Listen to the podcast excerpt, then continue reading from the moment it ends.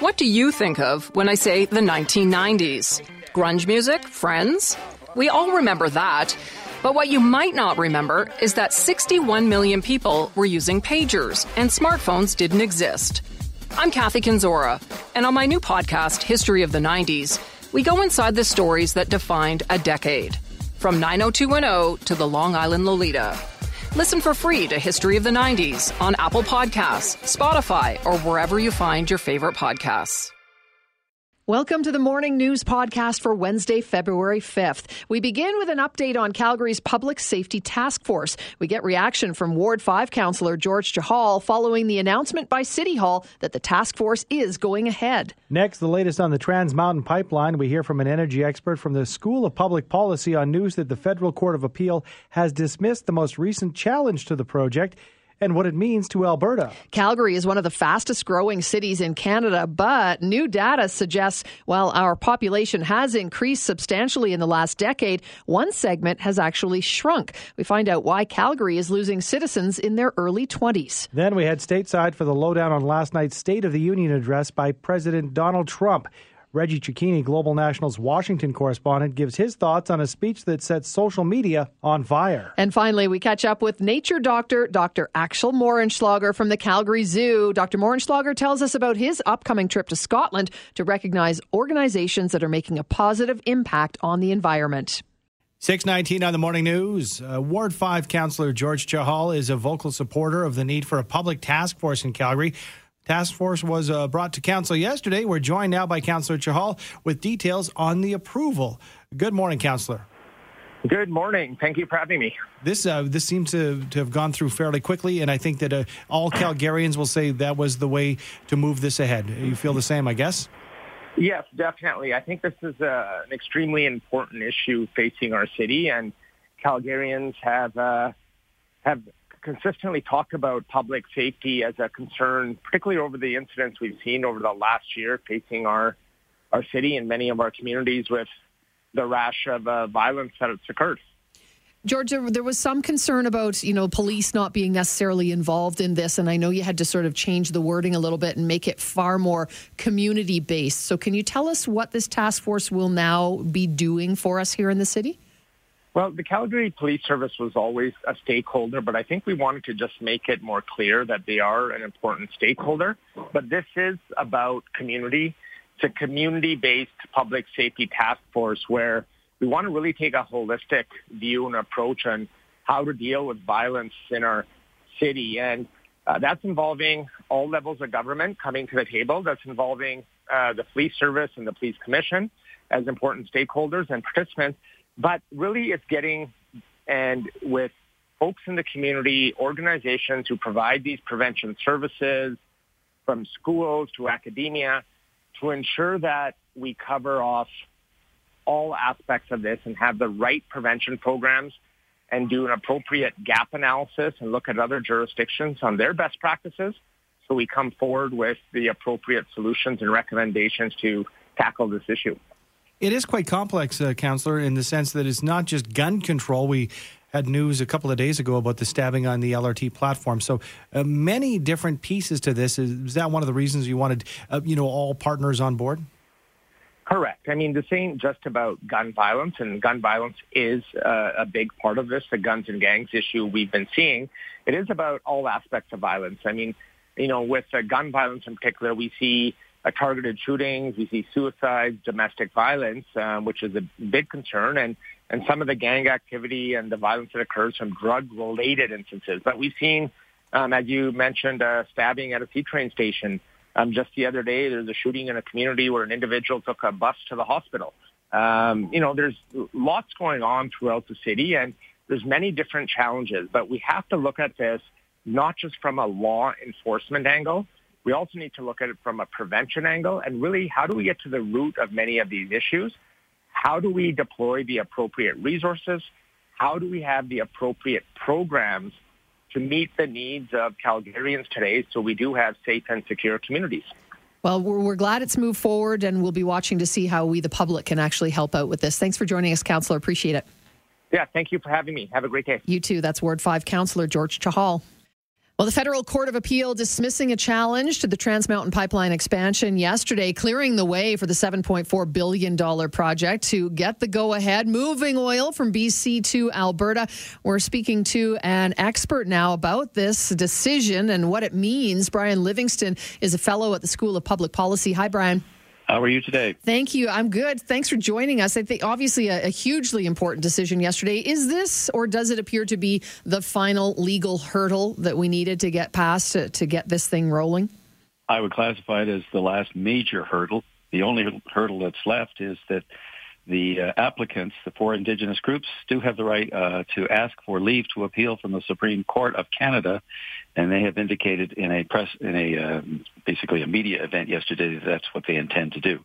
Now, when they do that, there's no guarantee that they will get leave to appeal. The Supreme Court is a busy place, and they don't hear every case that uh, where people do ask for leave to appeal, but that is their last uh, their last okay. available legal step. So, with this appeal, uh, perhaps a potential for it, does this mean construction cannot begin, or could they actually start construction? I think they have already started mm-hmm. construction, mm-hmm. and I think that construction will continue. Do you think any appeal would even get any further? I mean, it was a unanimous decision yesterday. So, is there any further room? It looks like the judges all said that the Canadian government has done what they needed to do in order to, you know, make sure that they heard the messages that were that were put across to them. Well, it's always difficult to predict exactly what the Supreme Court will do, mm-hmm. but I would agree with you when you say that the judgment was very thorough, very lengthy, by three very esteemed judges, and you're right, it was unanimous.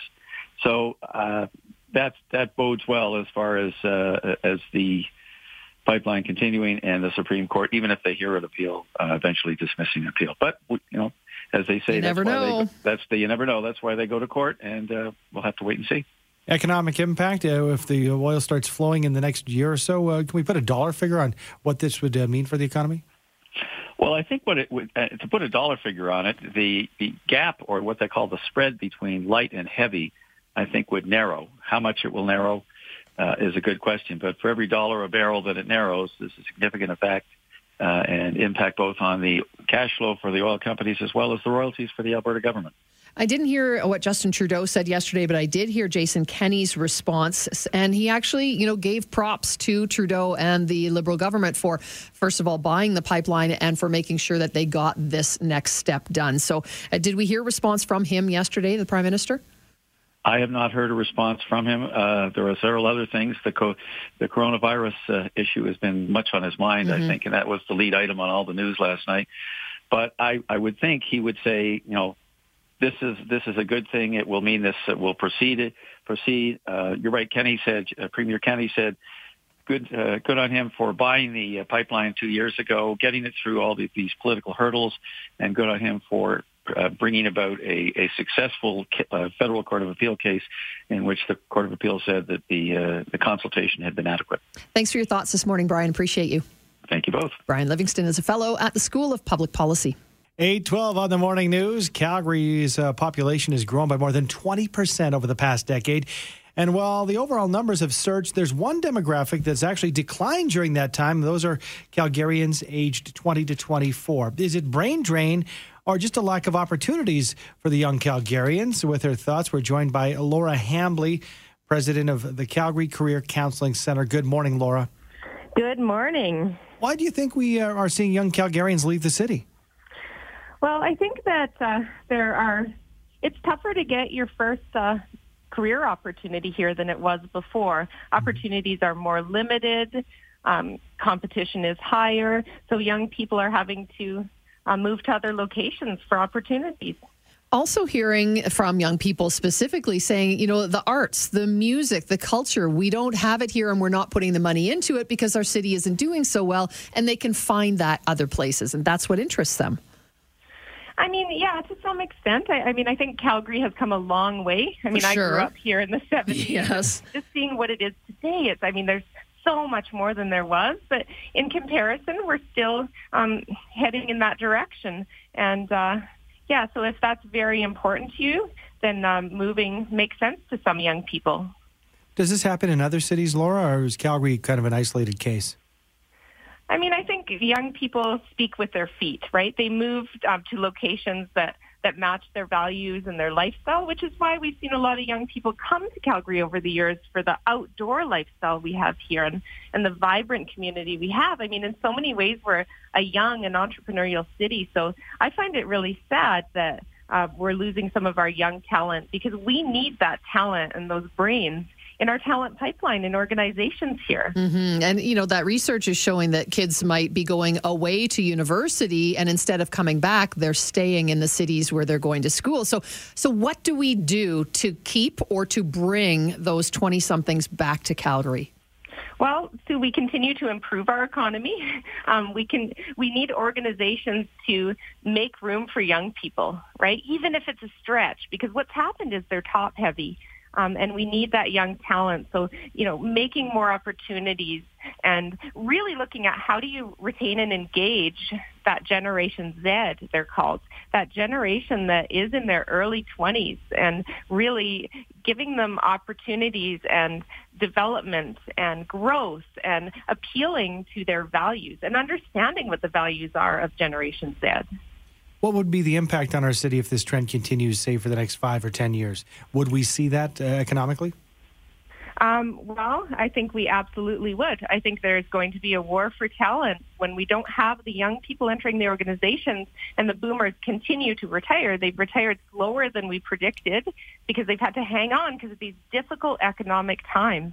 But what I'm really concerned about as an organizational psychologist and working with a lot of companies is that there's going to be this push and war for talent, and it's only the companies with the best cultures and the best practices to engage these younger workers that are going to be able to to capture that talent. And mm-hmm. the rest are going to be really be struggling. And i think it's a sad situation because i'm really proud of our city. I, I, think our city is resilient resourceful vibrant in so many ways. So um, being compared to winnipeg for example um, I, I, find that really disheartening. And you know, I think too, Laura. You know, you talked about the talent pool and how great it is, and why we need to keep it or bring it back. But you know, entrepreneurship seems to be a field that's really growing here in Calgary, especially as we start to make slightly that shift from oil and gas. So you know, we need to, I think, get rid of this the negativity around ah, Calgary's in a slump, and you know, it's not going to be uh, good for so many more years. You can't be negative if you want young people to stay and feel vibrant about it. Exactly, and that negativity, Sue, can take on a, a life of its own. It's that doom and gloom talk. So at Calgary Career Counseling, people come to us and they're they're feeling that doom and gloom. They they're not happy in their career. They want to switch into the careers, or they want a new job. Um, and we really help build up that optimism, right? It's not all doom and gloom. Um, and the doom and gloom can really get you down and impact your emotional health. And, and really, there's a lot of good going on here. There's areas of growth going on here. There's so much opportunity still, especially if you're entrepreneurial and adaptable.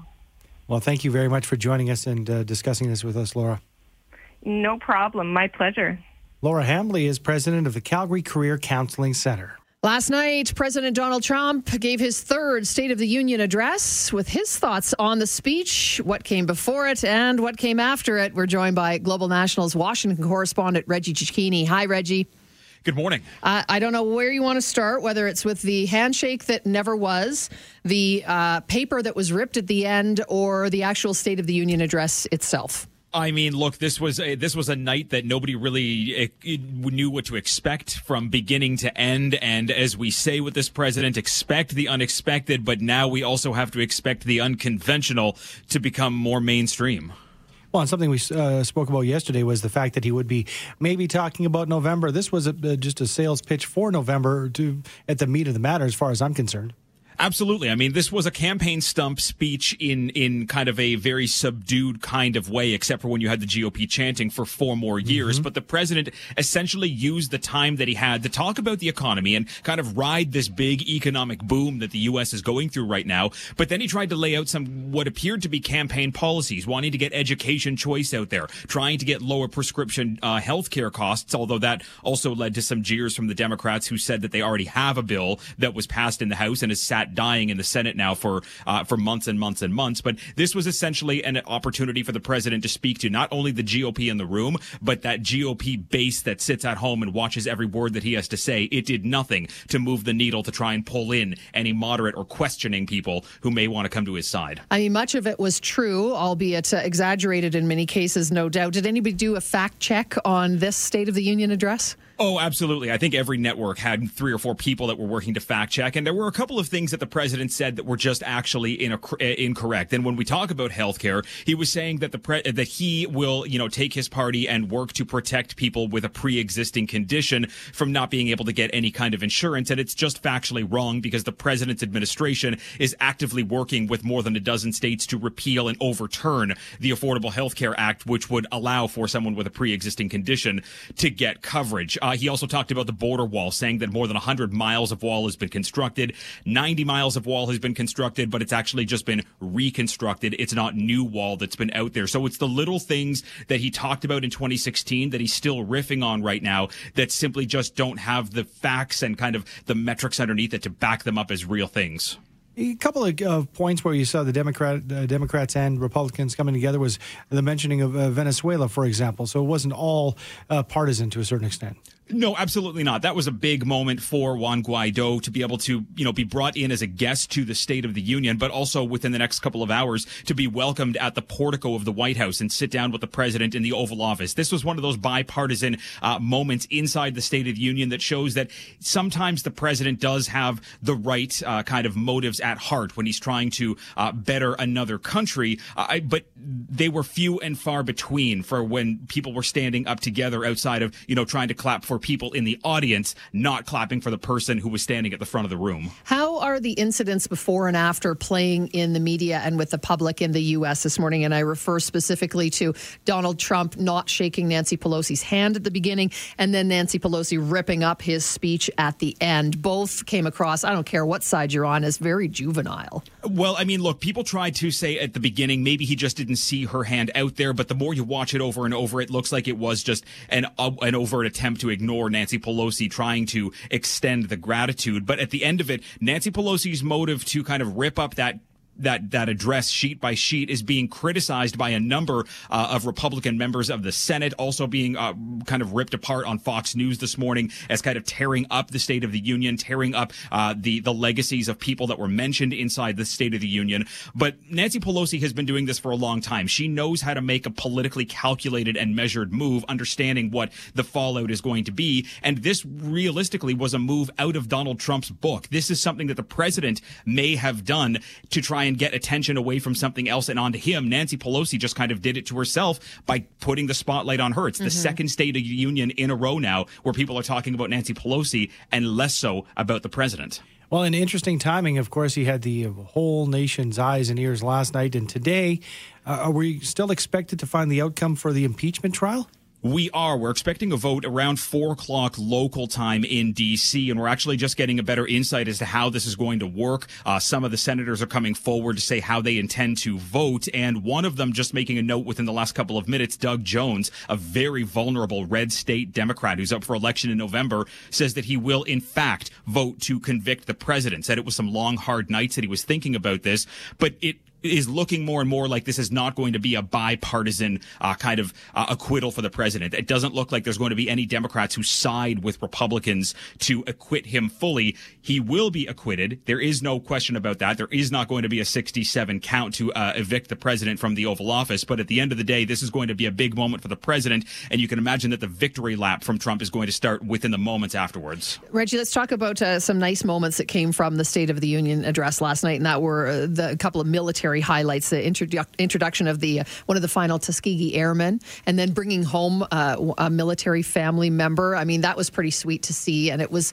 uh, one nice part of what was going on last night. It, it was. I mean, this was this was the president showing that he knows how to work television and he knows how to create a visual atmosphere for somebody if they're not paying attention to what he's saying. These were two big moments. I mean, it was the introduction of the great grandchild of the Tuskegee Airman, who's going to be or whose whose uh, aspiration is to be a part of this new space force that the president has created, and then making uh, the Tuskegee Airman a, a, a, uh, a brigadier general, kind of the highest rank that you can get, and then surprising the family with the military father coming home. These were big moments to try and draw and pull on the heartstrings of people who may have been questioning what the president was saying, but those were undercut by the moment of the president offering the uh, the Medal of Freedom to Rush Limbaugh. This is something that has left people kind of questioning mm-hmm. why this person is getting the highest citizen honor in the United States when he has spent decades disparaging uh, minority communities and using kind of vitriolic language uh, about a good number of people to try and push his far right agenda. That was one of those head scratchers right now that takes away from those moments that were of kind of uh, receiving some bipartisan support. Yeah. Absolutely. I'll tell you what, this, uh, if nothing else, one for the books. We're not going to forget this State of the Union anytime soon, Reggie. Uh, absolutely not. I mean, this is the president's, uh, you know, motive of operation. Do something, make everyone talk about it, and try to ignore all the rest of the things that are going around you right now. Well, so much going on. We'll be checking in with you again, no doubt. Thanks for joining us this morning, Reggie. Th- thank you. Reggie Cecchini is the Global National Correspondent. With nearly 500 dead in China, what could be Canada's fifth case of the new coronavirus diagnosed just yesterday in BC? We want to find out more about this virus. What exactly is it? What makes it different from anything else we experience, particularly the common flu? We're joined this morning by Dr. Vanessa Meier-Stephenson, doctor and specialist at infectious diseases with infectious diseases at the Cummings School of Medicine at the University of Calgary. Good morning, doctor. Good morning. Thanks so much for joining us. We wanted to kind of get a breakdown from you as to what exactly, or do we know what this virus is and what is making it so different from anything else we've experienced? Well, um, it isn't coronavirus, as uh, as we've all been hearing. Coronaviruses are a family of viruses that can cause illness in humans, ranging anywhere from the common cold all the way to these severe progressive pneumonias. And chances are we've had coronavirus in the past in terms of some of the more milder forms of it. Now, these new coronaviruses in the past two decades, we've had three new evol- evolving coronaviruses crossing over from animals into humans, causing some of these more severe diseases. Um, and so this is the this is the huge concern here.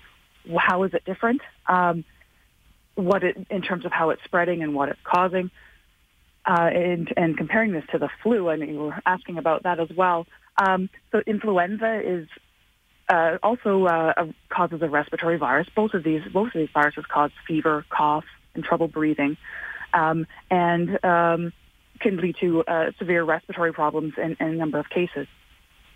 When we uh, compare it to the flu, doctor, we hear a lot about the flu killing more people uh, across Canada, North America, maybe worldwide. Uh, but would the uh, deal with the coronavirus be that we don't know everything about this particular virus compared to the flu? Um, Absolutely. So you're right. Influenza is still circulating around Canada, and we have over 35,000 cases annually in Canada, and then we have far more uh, um, deaths and fatalities from this in a year that, that we're probably not not necessarily aware of uh, um, on, from a day-to-day basis. You Why, said, what's so scary? Oh, sorry. no, ahead, no. yeah. Please finish. Go ahead. Oh, what's so scary about this coronavirus and, and uh, coming out of uh, Wuhan, China, is that we just we don't know what what the extent of this is going to be. It's still spreading. It's still progressing. There's still new cases being found elsewhere, and uh, certainly we're still learning lots about the virus as we uh, as this this whole outbreak and this whole epidemic is evolving. And doctor, you say we've had versions of a coronavirus in the past, then? Absolutely. So there are at least there are four strains of coronavirus. They typically cause that that that cold symptom, so the stuffy nose and that sort of thing. And and chances are we have have contracted at least one of those in our lifetime. It's these newer ones that are causing the more severe disease, moving into the lungs, causing the pneumonias. Um, that they have uh, they've mutated or evolved to create this more uh, severe version of themselves. What does the, the name corona mean then? Is there is there something behind that? Um, the corona uh, refers to um, the way that this virus looks under the microscope. Okay. Um, it has uh, the corona refers to the crown, so the spikes that are on the outside of the virus that we uh, that are unique uh, and very distinct to this virus. We mentioned that the, you know these viruses in this case perhaps came from the animal world. Is that the similar uh, uh, way that uh, we get flu viruses in our society? Is it a, a similar process? Absolutely. So viruses have the ability to cross over species when they spend time in the same host, so in the same person, um, the viruses have a chance to swap their um, their DNA and, and, and trade genes that they can that make them a little more virulent or less virulent. And occasionally we get what's called a spillover event, and it when it um, it comes goes from animal to human and, and it persists. And this is the this is the part um, that's quite similar in terms of how some of these coronaviruses and some of the more severe versions of influenza have, have come to be. Who's more susceptible to get this coronavirus? Is it the same people who would more be more likely to suffer a greater, you know, outcome from the flu? If you know, older people or somebody who has a pre-existing respiratory problem. That appears to be the, the situation as it is. So much more vulnerable for the older population, anyone who's immunocompromised, so whose immune systems have been uh, depressed for, for whichever reason. Um, but we have certainly had cases that can't fully be explained where people, um, where, where younger individuals have succumbed. So this, these are the cases that have been looked into in more detail to determine is there something about these individuals that made them more susceptible, or what what is it that made them um, uh, contract a more severe form with something so new that we've uh, only, and I was mentioning earlier that maybe Canadians have never heard the term coronavirus until this year. Uh, you read a lot, and one thing I read was that we want to really try to get a handle on a vaccine as soon as possible uh, because it could morph to kind of a 2.0 or a stage two version of this virus. Is is that the case? Is that true uh, that it can change up its its uh, makeup? Um, absolutely. Um, again, viruses continually have the ability to mutate. Now, these mutations could actually end up creating a less virulent strain. But because we don't know kind of what what it's going to be able to do, um, we're certainly uh, researchers around the world are putting in lots of uh, energy and effort to try to go ahead and, cre- and create um, a vaccine. We even have a group here in Canada in Saskatoon that's working on uh, developing a, a vaccine as well. Doctor, we know chances are quite slim, especially here in Calgary, of people contracting the coronavirus. But how would you know, or would you? Would it just feel like the flu is coming on? So, yeah, unfortunately, in terms of symptoms, there aren't really any distinguishing features. Um, by the numbers, you're, yes, you're more likely to have influenza just because we have so much of it circulating in Calgary and in Canada. Um, but um, the diagnosis mainly comes from the, the history, so uh, and largely from suspicion. So if you've been around, uh, if you've been traveling from a place that has actively spreading virus, or if you've been around someone who's known to have it, um, then you need to let your healthcare provider know that they can give you advice on what to do in terms of staying home and and and, and uh, looking after yourself that way. But in terms of being able to distinguish it, unless unless you've had a clear exposure, uh, there would be nothing to to different that would, okay. would in how you present. Well, I think in terms of flu or any sickness for that matter, I think uh, as Canadians we tough it out, maybe take a couple of days off work, have some bed rest. But at what point, being at home, should I say, uh, you know what, it is time. I, I, should go see a doctor. What should we look for, uh, regardless if it's uh, common flu or the coronavirus? Um, so generally, I, um, any time if you're having trouble breathing to the point where you you can't uh, walk across your, your house or walk short distances, uh, it certainly is uh, concerning to, to get yourself into hospital if you're having chest pain uh, to the degree, uh, again, all of these things, they could be other conditions as well, and so they need to be investigated. Um, but um, in terms of um, fevers and, and chills and coughs, certainly, yeah, we have those uh, common enough with many different illnesses. But anything that's going to be to the point where you um, can't look after yourself, you're having trouble breathing, having trouble doing your daily activities, it's important to, to come in. Makes sense. Great information, Doctor. Thank you so much for joining us this morning. Not a problem. It's my pleasure. Happy to help. You thank, appreciate it. Dr. Vanessa Meier-Stephenson is a doctor and infectious disease specialist at the Cummings School of Medicine.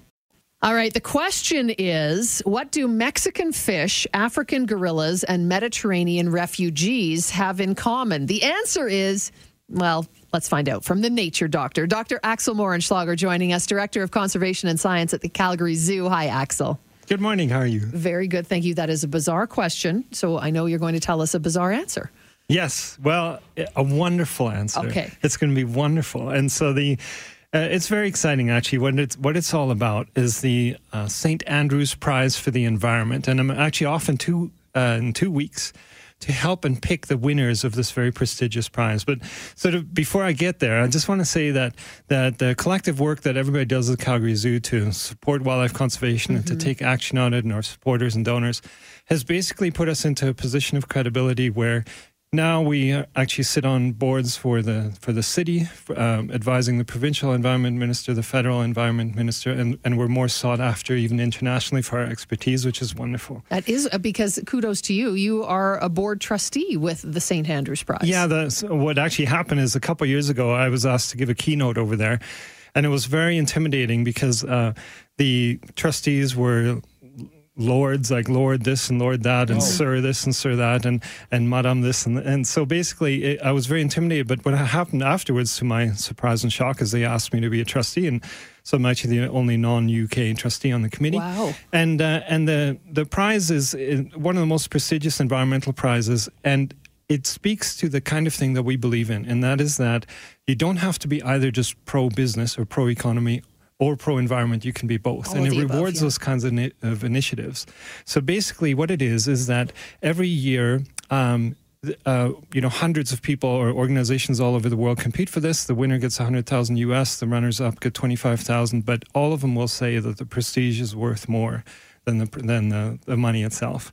And so, uh, just by example, what it what it does is that um, we, the last two winners have been. Uh, a couple of really interesting projects. One of them is called PlantWise, and it's run out of Switzerland. And and what it does is it goes in Asia and Africa and South America. It deals with the local farmers that will have some outbreak or pest on their land, right? Mm-hmm. And so the response, even for poor farmers, is just to buy pesticides if you possibly can. Dump it on there. You don't know what it is. Hopefully it'll help.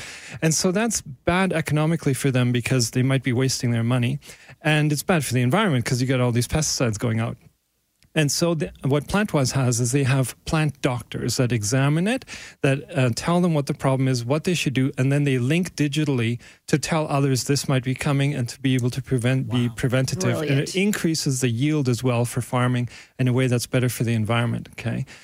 Another example is from last year is an organization called Saathi. And what they did is they actually looked at situations in and around India where they saw that lots of women don't have access to menstrual products, mm-hmm. and and that in in many ways is from a societal standpoint terrible and and and not dignifying, but but at the same time also puts them out of the workforce for a certain period. And so what they did is they have engaged local people to make biodegradable, uh, compostable products from an agricultural byproduct of banana leaves to make uh, menstrual products that on the one hand, in their manufacture, benefit the local people, sure. and secondly, basically allow the, the women to participate in the workforce and at the same time have a product that isn't just plastic that's and thrown goes out. in a landfill. Yeah, brilliant. Yeah, yeah, it's just brilliant. And so, so now, uh, yesterday we had the announcement for the three contenders for the uh, St. Andrews Prize. And now, first of all, if you haven't heard of St. Andrews,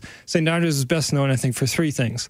Uh, one is it's the home of golf. Yes. I was going to say yes. Okay, and I'm not a golfer, but lots of people get very excited about this. uh, secondly, it's actually uh, one of the oldest universities in the world, mm-hmm. having been founded about 80 years before Christopher Columbus landed in North America.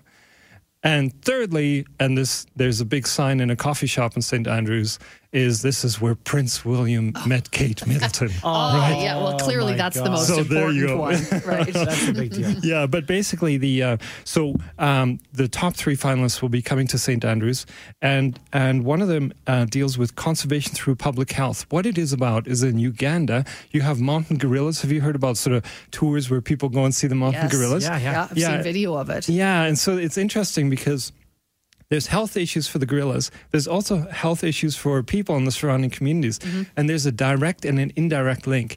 The direct link is, for instance, they noticed that with gorillas that they were contracting certain uh, illnesses that people have when they were raiding the, the gardens. And, yeah, because you were so similar, right? So there's such an exchange, and that exchange can go the other way too. That wildlife can transmit, like right now with coronavirus, with Which SARS, we, we with all these came things. from an animal. Yes, right. right? And so, so basically, there's um, looking at those situations, but also looking at how do you how do you protect the forests in a way that's good for the people, so that there's more money for conservation, but also more money to benefit the local people, so the kids can go to school, that they can get access to healthcare and things like that. So, conservation through public health is looking at that is one of the hot contenders. All right, Mexican fish. Mexican Fish, the Smart Fish Group, what they do is they've looked at communities of local fishermen uh, that basically aren't getting enough money for their product and and also are working in certain environmentally damaging ways.